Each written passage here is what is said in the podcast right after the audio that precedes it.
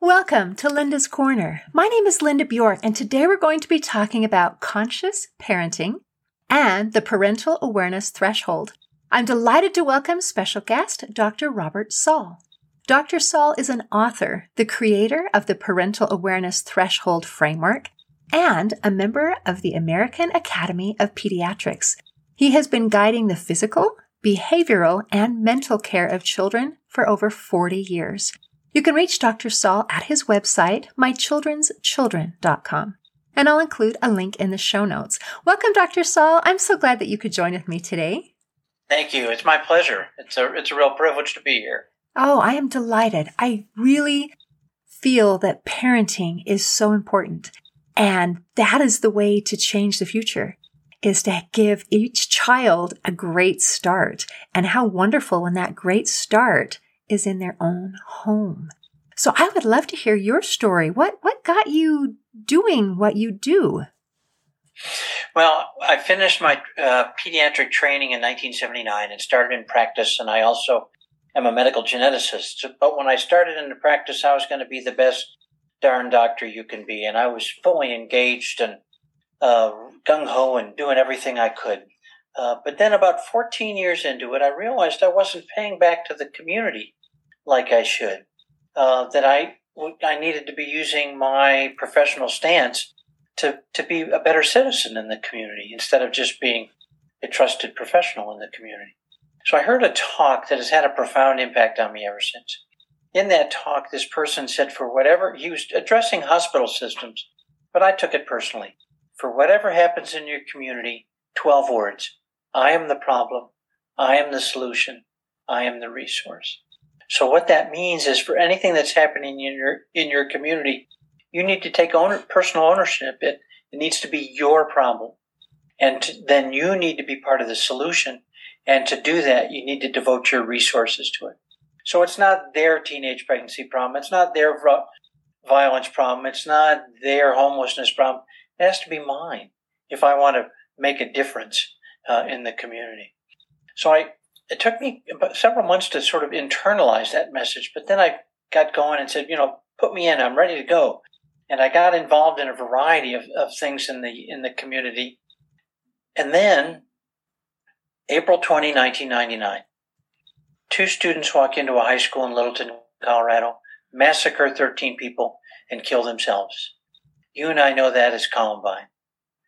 Now, I went to medical school in Colorado, but that wasn't why I was so intrigued with this. I asked myself, could this happen in my community? And the answer is yes.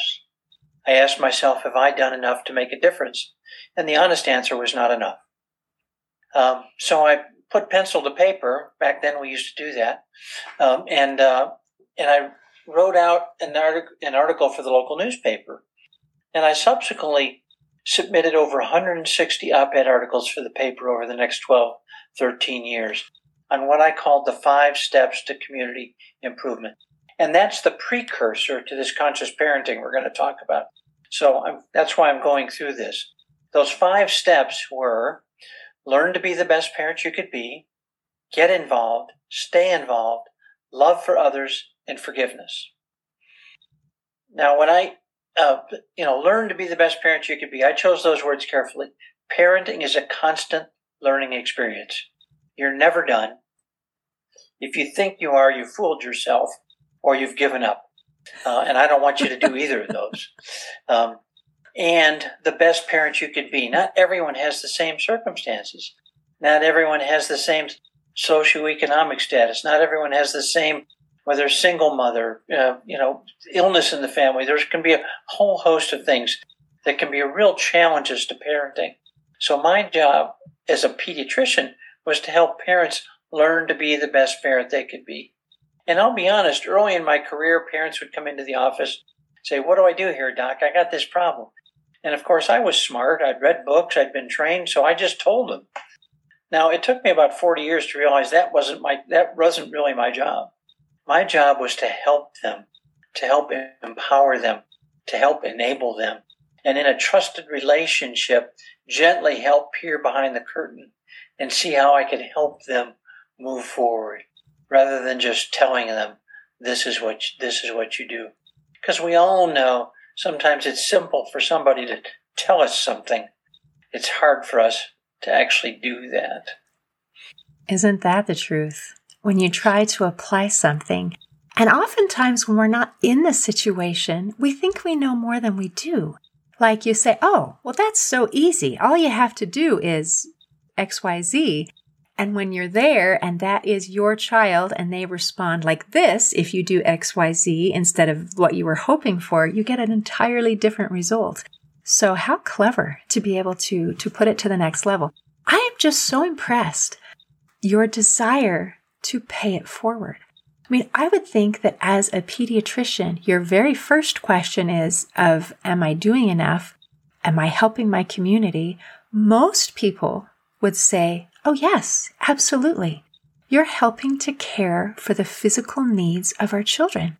And what greater need is there than to help our children to be healthy and happy and strong? And I love that you took it to the next level of how can I help the children in every aspect of their being?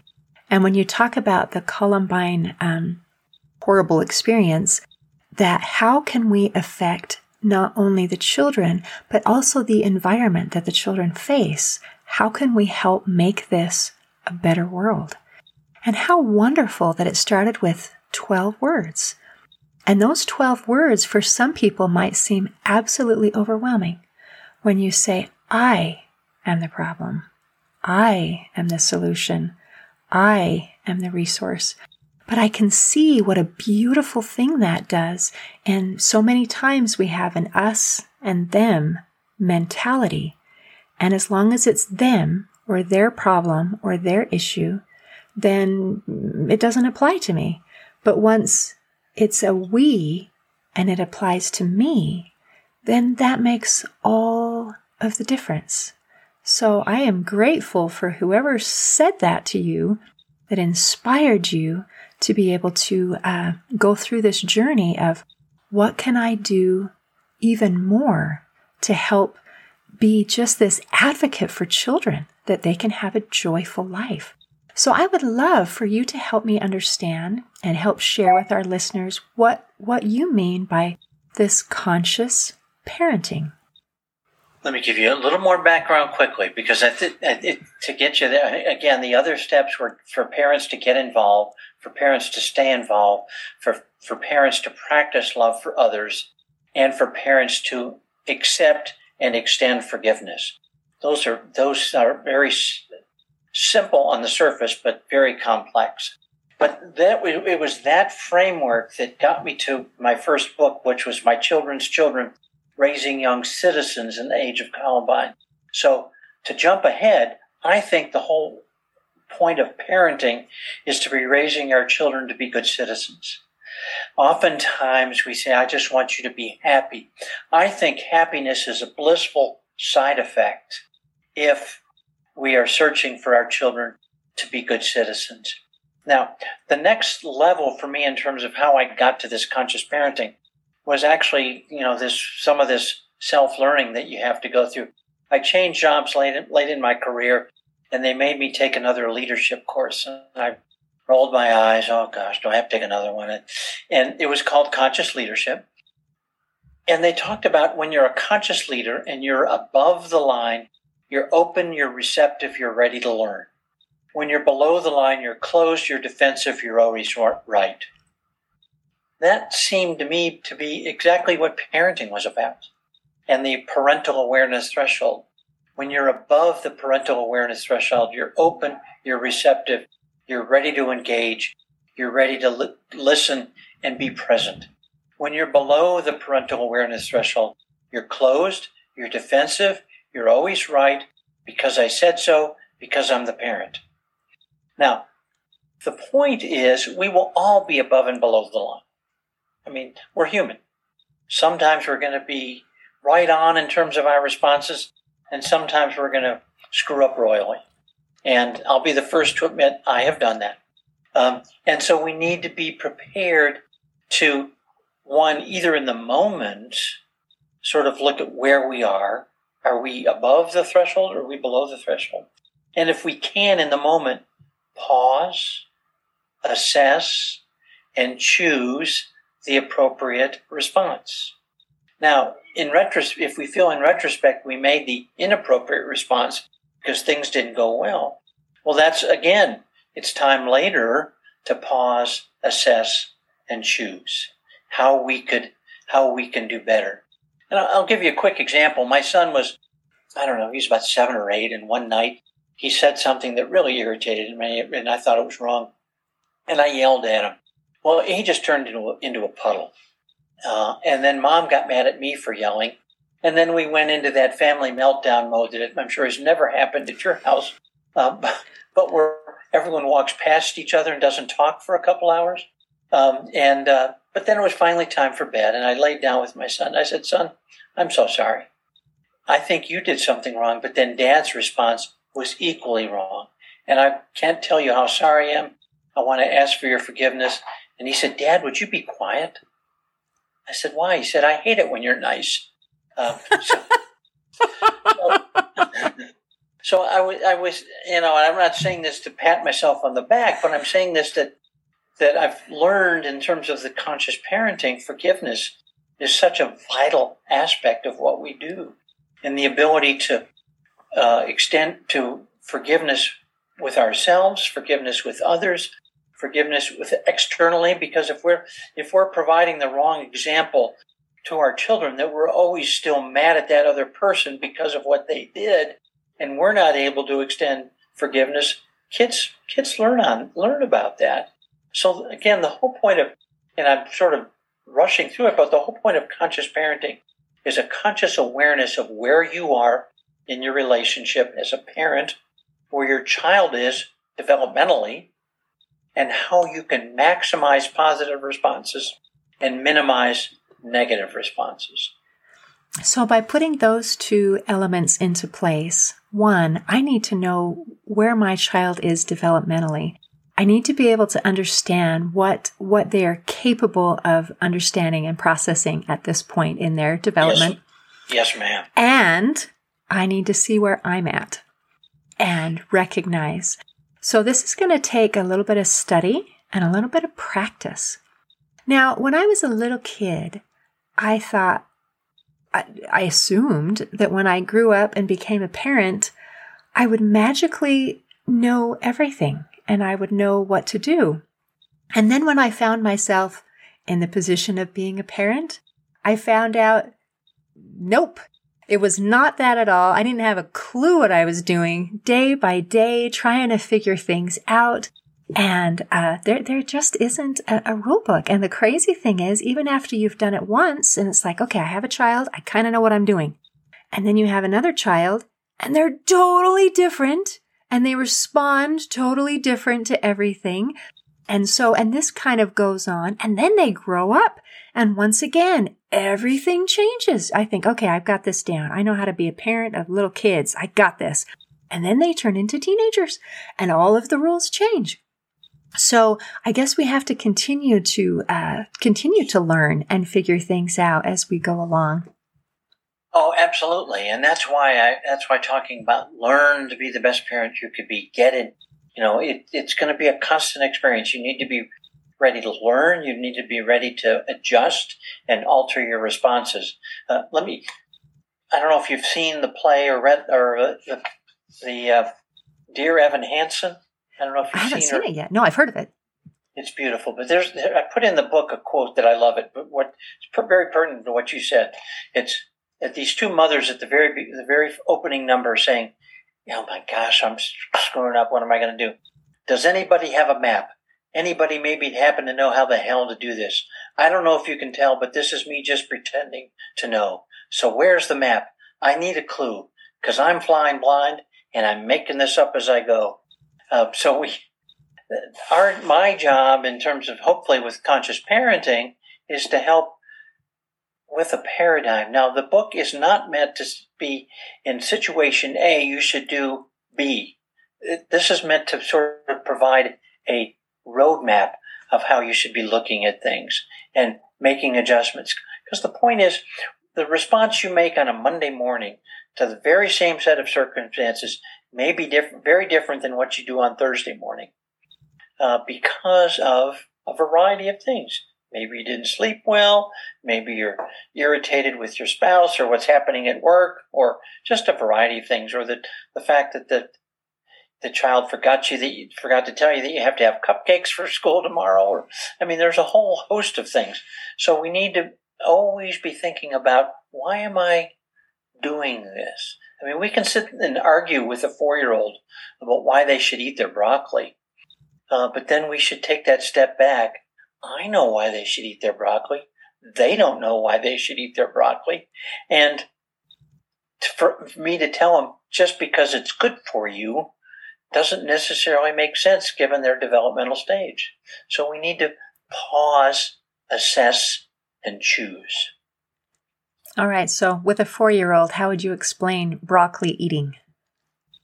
Well, I would just I would I would explain that I, I personally wouldn't make it a confrontational thing. If it started to break down into you're going to eat that or you're not going to leave the table, uh, I would have I would have started with some sort of sequential thing over a week, maybe even with just a, a thimble full of broccoli uh, mixed in with something, making a progressive advance rather than put two clumps of broccoli on the plate uh, along with their whatever else they like and say you know, if you don't eat that, you don't get to get up from the table. And those are, you just have to be, understand where the child is developmentally, um, and where the child is in, in your family too, where you are.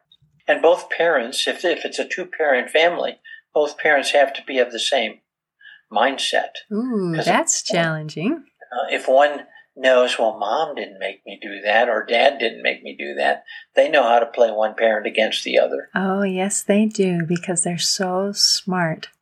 So I loved in you this little example that you made the task or the expectation reasonable and doable.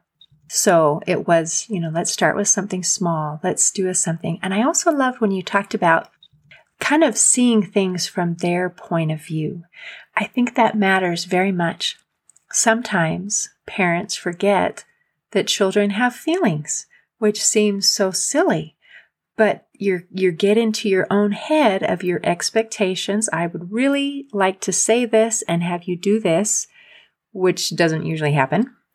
And then you forget to think of things from their point of view and how they're being how they're being treated. It, am I being treated with kindness and compassion? Do I know that this advice, this expectation is coming from a place of love? Or is it because I'm bigger than you, so you have to do what I say? So I love that, putting those things together. Yeah, I mean, so you want to, if you can think of it, you want to say, okay, I want to be above the parental awareness threshold.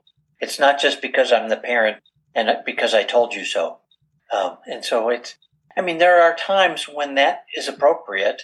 Obviously, if your child's um, throwing a hissy fit and going to run out onto the street, well, then that's that's not um, that's not negotiable.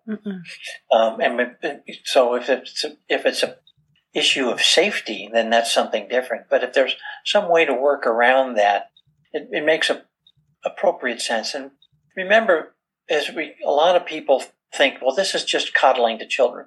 I think this is showing love and compassion and understanding for the whole childhood experience. And remember the word discipline, which people sometimes equate with punishment, which I don't like. Discipline, the root word is disciple, which means to teach. So any behavioral issue really needs to be a teaching experience. Um, sometimes parents will say, you know, my child's just so aggressive, I can't take him to the grocery store, or I can't do this, or I can't do that. Well, with, within reason, don't put your child in a situation where you know they will fail. Uh, work around that somehow. That doesn't mean you won't take them to the grocery store till they're age 25, but it means in the next month or two, we're going to figure out a way around this because we want the child to be in a positive situation, not in a failing situation where I'm frustrated, where they're frustrated that I'm frustrated, and we're just yelling and and they, they you know they're just pulling down all the cereal boxes in the grocery store. So there's there's ways around things. You just have to think ahead of time and be proactive. Like when it's bedtime. And if you know bedtime in your mind is hard and fast at 8.30, well, you need to start this process at 7.30 uh, in terms of your book reading or brushing your teeth or bath time, however that sequence is. So it's not all of a sudden it's 8.29 and you're going to bed. Uh, that's that you're setting your the child up for failure and yourself up for failure. And that matters, that planning, that organization. And when you talked about discipline and punishment, I once had a childhood expert kind of explain what, what he felt the difference was.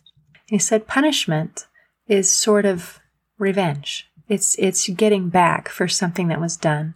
And discipline is where the child understands what the rules are. It's been explained in advance, where there are a set of rules and that you are uh, following through in something where it's not just coming out of the blue, but they know what to expect. They understand what those expectations are and that you're following through and holding them accountable. And I thought that was kind of beautiful, where it, it involved uh, some planning and some organization so that I thinking again from the perspective of a child where you do something that just seems pretty normal and natural to you and then out of the blue you get in trouble for something and it's just confusing and then you're not sure what you can do where things are not explained in advance. And, you know there's plenty of times where, where we're not going unfortunately we're not going to explain it in advance in terms of what we're thinking about because we just think of it as second nature because we're 20 plus years older uh, than the child, but the child doesn't do that. So that's why if once we have enough failures and have a conscious awareness of what we've done right and what we've done wrong, we can hopefully do better uh, going forward. That's true. And that goes back to that repentance and that forgiveness example that you gave, where we give forgiveness. And I loved you gave an example of asking for forgiveness. I think it's very healthy to ask our children for forgiveness and to admit when we did something wrong. You know, I didn't handle that the way that I should have, and I'm very sorry. And um, when the, the children know that you follow that same standard or that, that you expect them to do, you f- are following it as well, then there's that sense of fairness that is satisfied rather than just, again, you telling me what to do because you're bigger kind of scenario. And that's an integral part of citizenship. It's something that we've lost track of in citizenship. Citizens care about each other, citizens care for each other. Uh, and part of that is understanding when we've done wrong, a- asking for forgiveness, extending forgiveness, uh, and doing it now. And it's not just personal forgiveness, but it's communal forgiveness. We can we can sit back and say, "Oh, it wasn't me. I didn't do that in the past." Um, but it was us. And a, and a quick example the American Medical Association some years ago did not allow black physicians. Um, really? And, and, yeah, and I don't know when that changed, um, but f- about 15 years ago, they realized that what had been happened in the past was was a grievous error. Now they could have just said, "Well, you know, it wasn't me; it was them. They didn't. I didn't do it." But they said it was us. So they issued a, a group apology. Uh, what that helps us do is resets our moral compass going forward uh, and helps us have a better understanding of what people are actually feeling. Uh, because that I am the problem, I am the solution, I am the resource. Let's change the pronoun, like you said. We are the problem. We are the solution. We are the resource. So again, we can sort of point fingers and say it was them in the past. But why not accept responsibility and say it was us and we can all just do better going forward? And that's that's where we have in our current society where we can't figure this out. We're just like this or we're shouting past each other and not listening to each other. Right because that accepting accountability of saying, I am the problem or we are the problem takes incredible uh, discipline. It takes courage to be able to say, people, a lot of people want to pretend that they're perfect. I've never done anything. I, I'm, I'm perfect. And somehow we think that we have to be perfect in order to be good enough. And that is not the way that anything is solved by saying, I'm perfect. I blame that person for being the bad guy. Solves nothing. But when we say, I am the problem, I'm sorry, and then work from there, then we can look for solutions. I think you're right. That accountability is everything. I mean, it, vulnerability is key. There's real power in vulnerability. And unfortunately, our society sees it as a weakness. I see it as a real strength. And if you admit to vulnerability, you're humble and you're sincere. And those are the qualities that make such a big difference in terms of being a good citizen and imparting that in our in our children going forward. When my, my parents divorced when I was young, and I remember my mother saying, Bob, I just want you to be happy. I just want you to be happy. Um, fortunately for me, I didn't follow her words. I followed her deeds. And she was one of these people that just was a remarkable lady who always helped and understood what others were going through. So I wasn't searching for my personal happiness. I was following her actions and trying to be a empathetic citizen. So for me, now happiness is just a blissful side effect of trying to be a better citizen. Isn't that wonderful? And I appreciate that you came back around to that because you mentioned it earlier, but we didn't expound on it. I think you're so right that many parents think, I just want my children to be happy. I just want people to be happy without recognizing that if we took that literally at face value, that means that means I can do whatever I want. I can play video games all day. I can, I don't want to study for school because that takes effort and it's hard. And I just want to eat ice cream and sleep in all day. It's living for just that short term pleasure, kind of really, instead of recognizing that real happiness comes as you mentioned, sort of as a side effect, but it is a result of living a life of meaning, uh, with purpose and service and helping others and being part of that community really help to bring about that, uh, that true joy, something that's deeper than just my bowl of ice cream. Not, I don't have anything against ice cream. I love ice cream, but, but something that's more meaningful and lasting. Yeah, absolutely. I mean, you know, we're all happy when we get that new bike at Christmas or when we turn 16 and get that car or whatever. Um, but hopefully, the parents have instilled in you you're going to use that new car to go down to the soup kitchen three days a week or, or other things like that to sort of pay back in some way, shape, or form. So there's so many different things we can do. Um, and one other concept I'll, I'll interject is I've talked about empathy I heard somebody uh, talk about the term radical empathy. Uh, empathy is, you know, it's nice to put yourself in somebody else's shoes and say, "Oh, I'm sorry. That must, boy, that must really be difficult. I'm sorry you're dealing with that." Radical empathy is not just saying that. Radical empathy is investing time and energy in terms of actually learning what they're going through, how they got to that situation, and how you can really really understand what's going on and hopefully make a difference going forward. Because I think there is a difference there. I think there's one thing to just say, Oh, I'm so sorry. This must be a really difficult time for you. Radical empathy is really trying to understand. That is, if they've just lost a parent and you've never lost a parent yourself, uh, maybe you need to sort of just take a step back and really try to understand what that means and how you can really put yourself in their shoes going forward.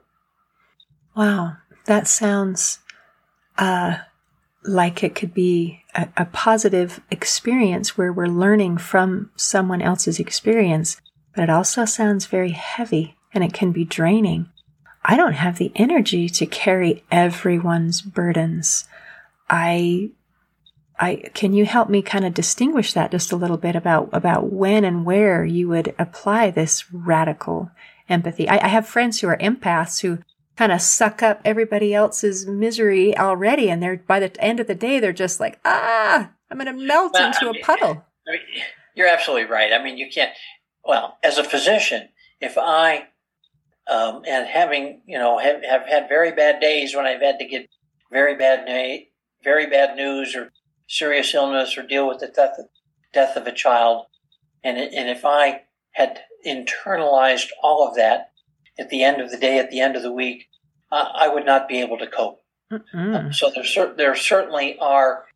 It's a, a skill that I think you have to hone over time and decide where you can be more radically empathic than at, than at other times.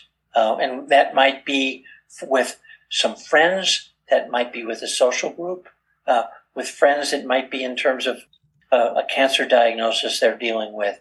With a social group, might be to really understand what African Americans in the inner city are going through. Uh, and so there's different ways of, of looking at that.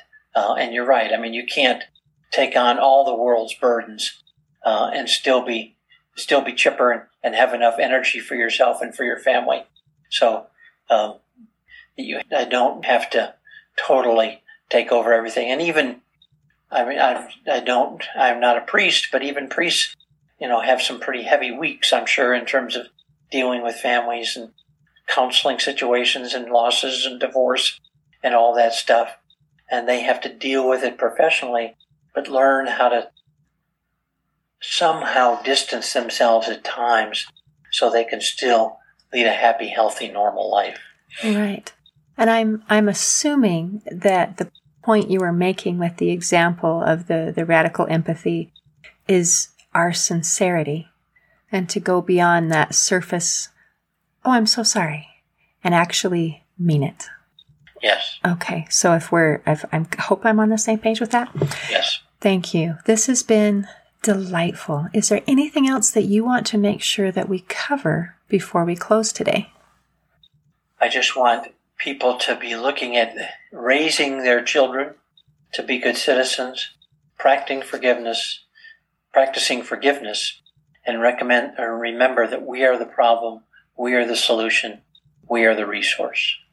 And that just those 12 words, if someone listening can just get those 12 words and really internalize it, I think that will make all of the difference.